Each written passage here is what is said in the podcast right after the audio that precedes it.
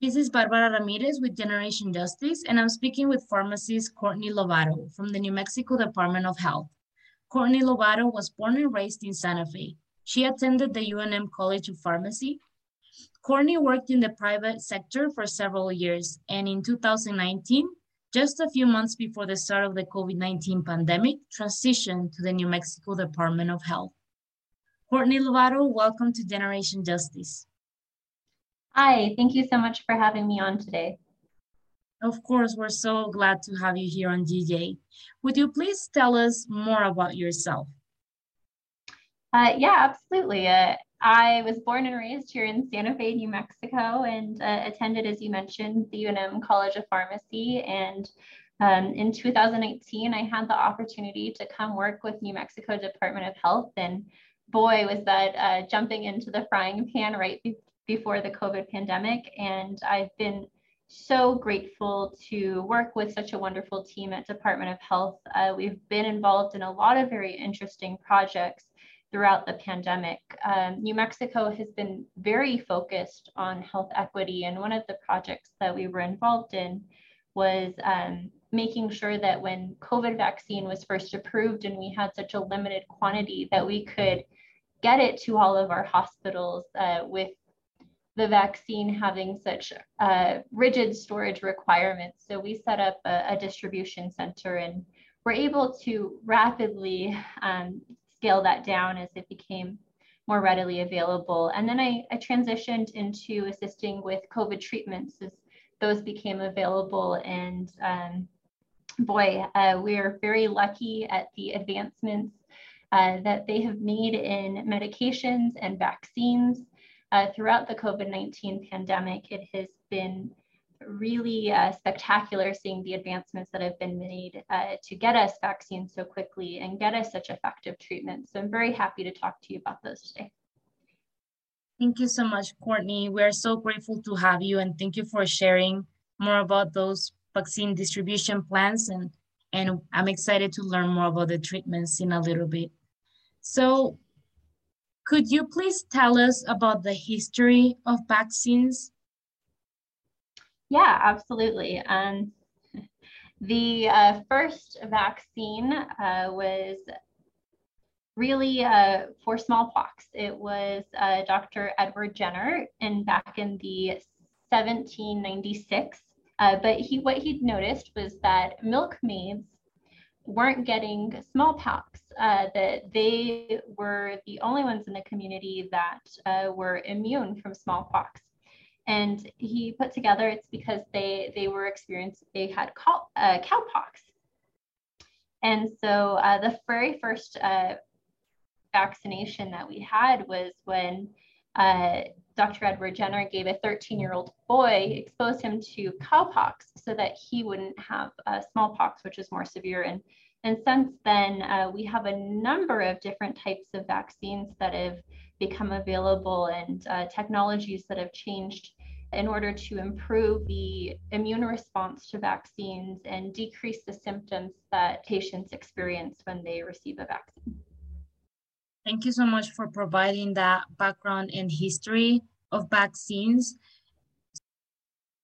Thank you so much for that information. You've talked about how the vaccine works. What is the difference between the vaccines and the booster shots? what we have is a um, primary series. So any vaccine that you receive, uh, for example, Pfizer, it's, it's two doses is your primary series.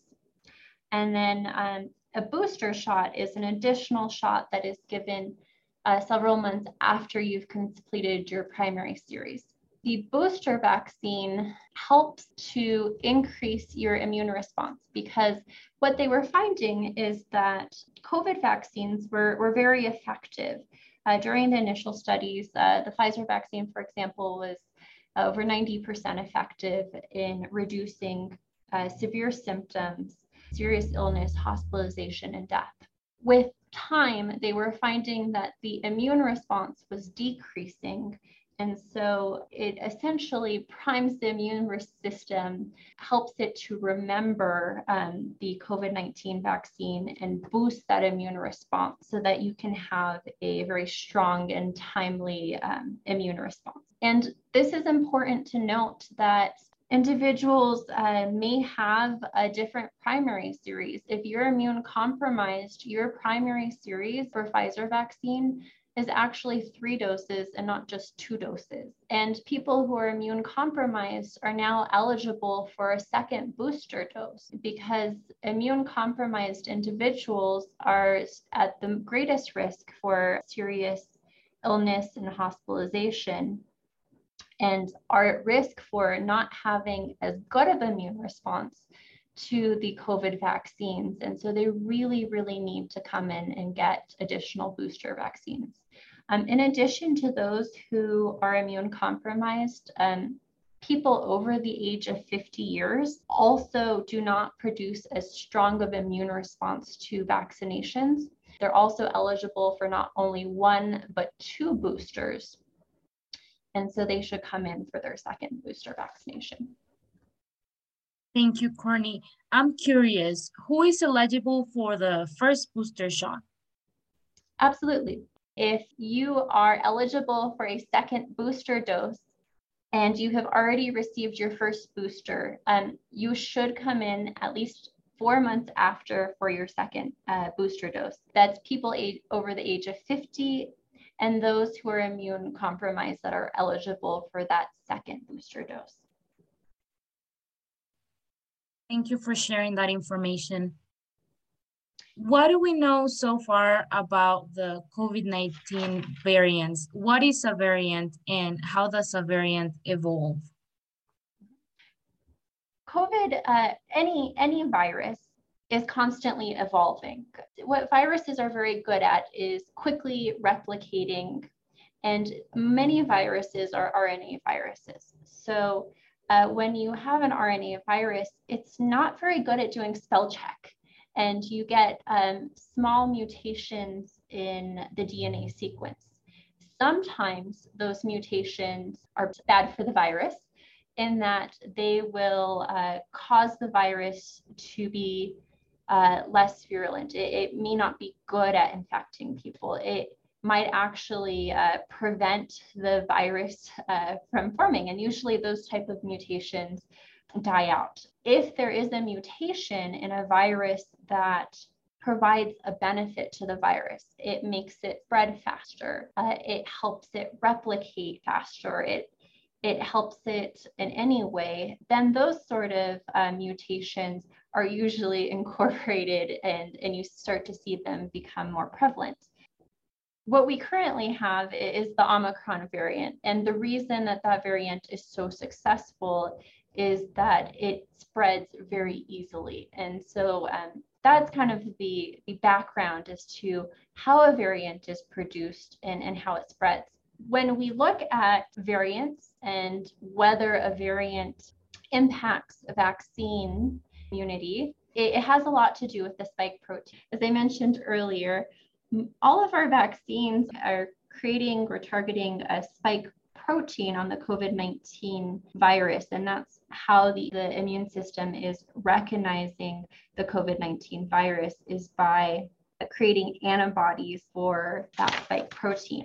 If you have mutations in the virus's genetic code, that cause it to have a lot of mutations on that spike protein, that can really impact how well our vaccines work against uh, the COVID 19 virus. And so, uh, with each new variant, uh, they, they are constantly evaluating our vaccine's efficacy for that variant. Um, when vaccines were first created, um, Pfizer was over 90% effective, and I believe Moderna is over 92% effective.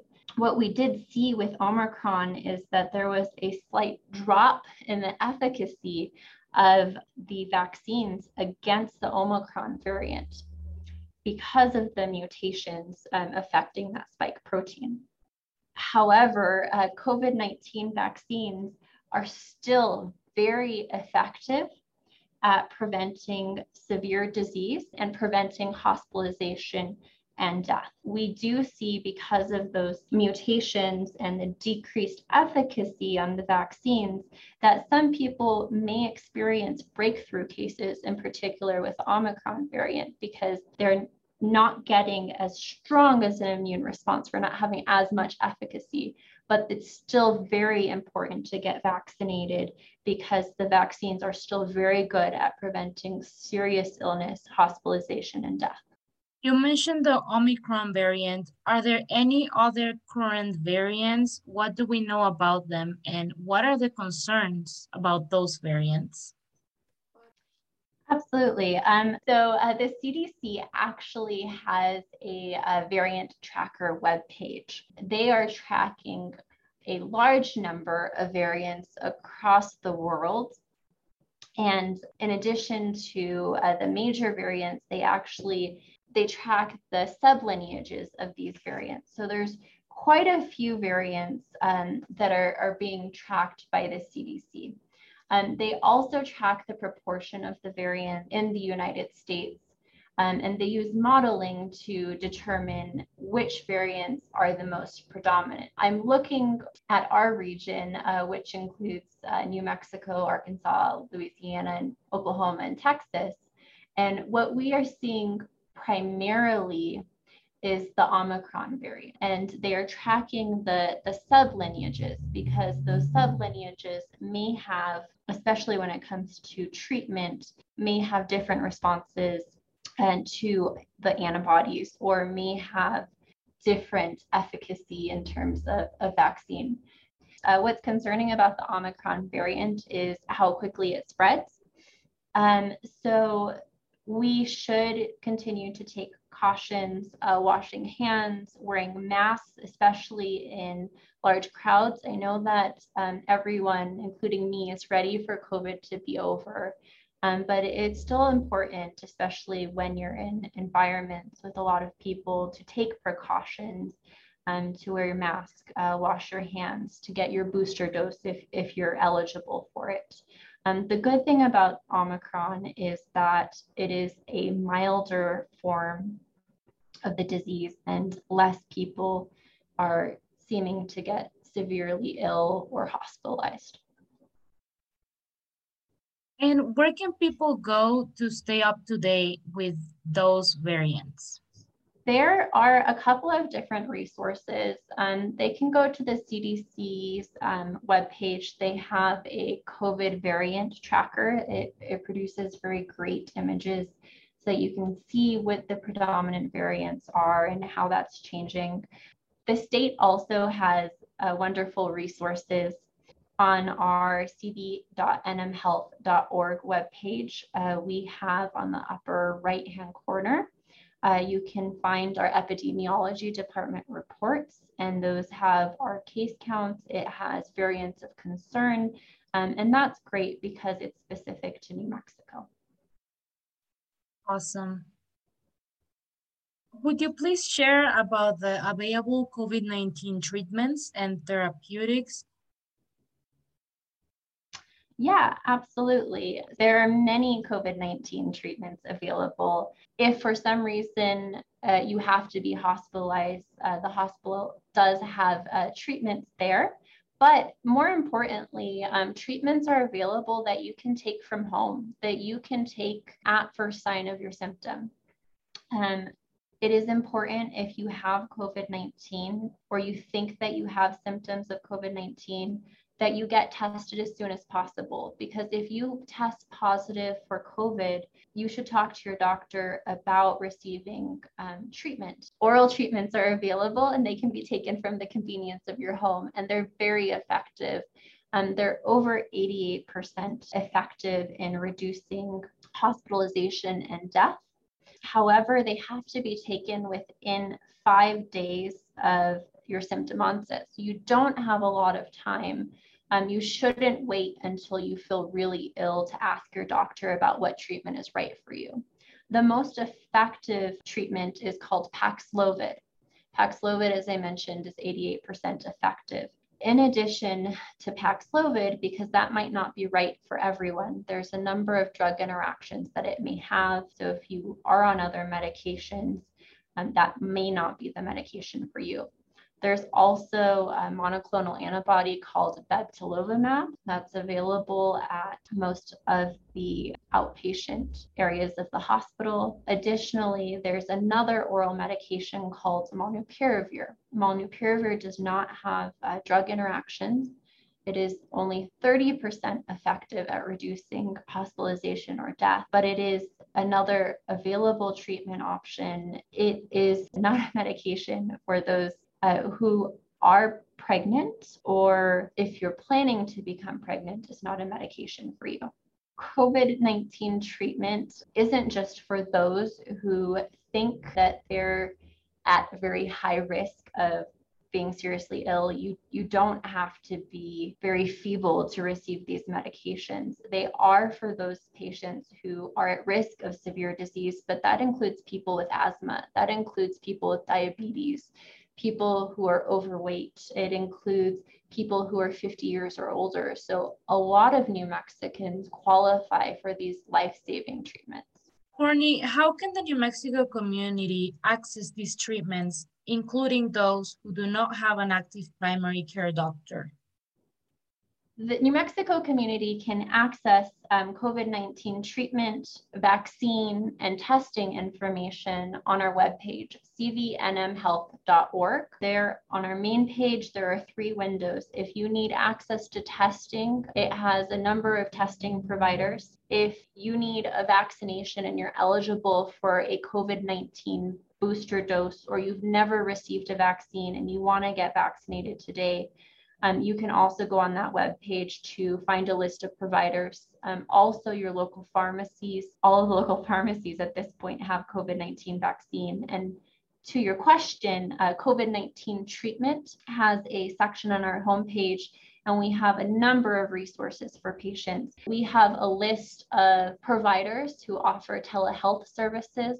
So even if you're in a rural area or you don't want to leave your home um, because you have COVID 19, uh, you can get seen uh, via telehealth service. Uh, we also have a list of providers where you can be seen in the office um, who accept COVID 19 patients who don't have primary care physicians you prefer to have a face-to-face interaction. And we also have uh, providers that offer test to treat, which is a program where uh, they will provide you a COVID-19 test. If you're positive, they'll evaluate you for potential treatment options and then actually give you your treatment at the office, so one-stop shop all of those resources are very easily accessible. That web page or homepage is cv.nmhealth.org. Thank you for offering those resources. Mm-hmm. Courtney, can you talk about long COVID? What is long COVID and what are the impacts of long COVID? Absolutely. Um, uh, long COVID is when you continue to have symptoms of COVID 19 or um, long lasting healthcare implications as a result of your COVID 19 illness. It is more common in those who have had severe COVID 19 disease and those who are unvaccinated, although anybody can have long COVID.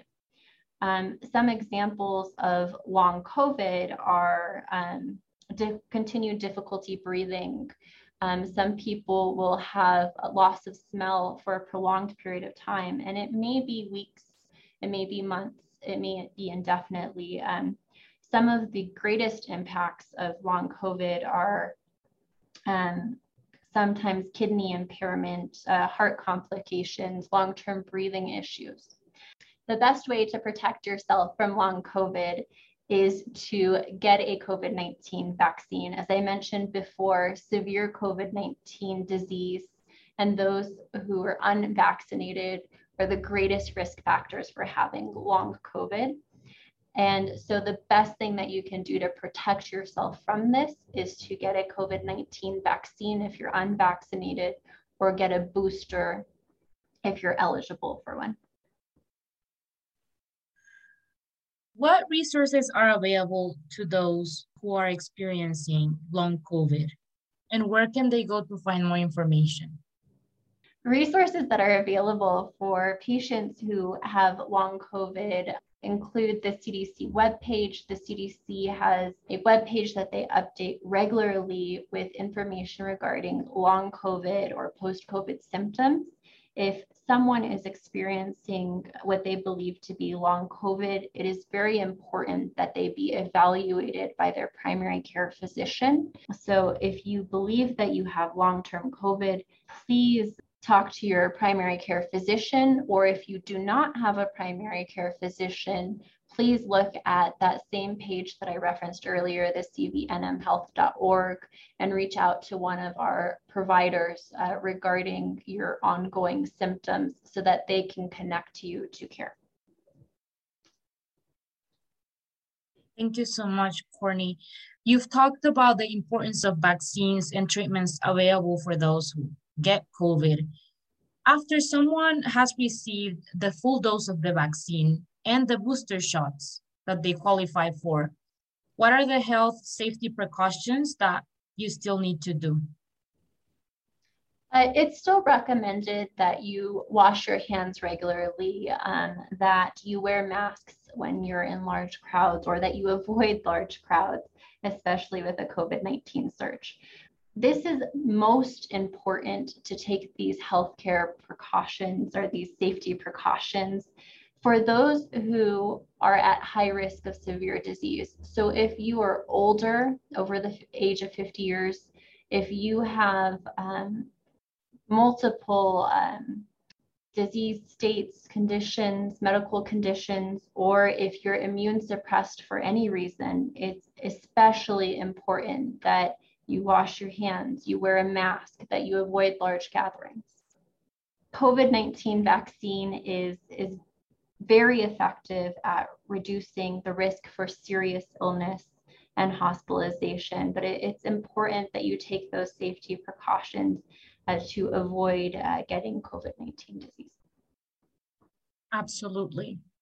Is there anything else that you would like to add Thank you so much for having me on today. I really appreciate the opportunity uh, to speak to you and to share information regarding COVID 19 vaccines and treatments. Thank you so much. We're really grateful to have your expertise as a pharmacist here on Generation Justice and really grateful for all the hard work that the New Mexico Department of Health have been doing in distributing the vaccine and, and all the resources that are available for New Mexicans. Thank you so much for being here. Thank you so much. Absolutely. We have three COVID 19 vaccines that are approved in the United States. The first is the Pfizer COVID 19 product, which is a two dose primary series. Next is Moderna, which is also a two dose primary series. These are mRNA vaccines, and they're very effective vaccines against COVID 19 disease. The third vaccine that we have available is the Janssen vaccine. This vaccine was initially only one dose primary, um, but um, because of reduced effectiveness against Omicron and additional studies, it is recommended that those who received a Janssen vaccine receive a booster with an mRNA vaccine, such as Pfizer or Moderna. At this time, I would recommend that those who are considering getting vaccinated consider either a Pfizer or Moderna product. We also have exciting news. Uh, the FDA is going to be evaluating a fourth COVID 19 vaccine for approval and that's uh, Novavax.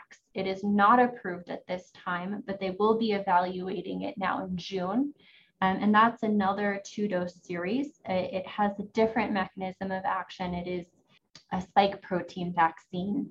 And this is a great option for those who are holding off on receiving a COVID 19 vaccine because they're concerned about having symptoms on the second dose. Sometimes when people get their second dose of their COVID vaccine, they might not feel their best. They might feel tired. They may feel achy. They might feel like they're having a fever. And I know some people that are not wanting to get vaccinated because of that reason. During studies uh, on the Novavax, it was found that even though you might experience symptoms on your first or second dose of the Novavax vaccine, that they're typically less severe than with the Pfizer or Moderna product. So if you have been holding off on getting a vaccine because you don't want the post-vaccine fever, uh, chills, day day that you're not feeling well, then Novavax is the product for you. But really, I, I can't encourage you enough to please receive a COVID 19 vaccine. This is the most powerful tool that we have at fighting COVID 19 and at preventing COVID 19 illness, hospitalization, and death.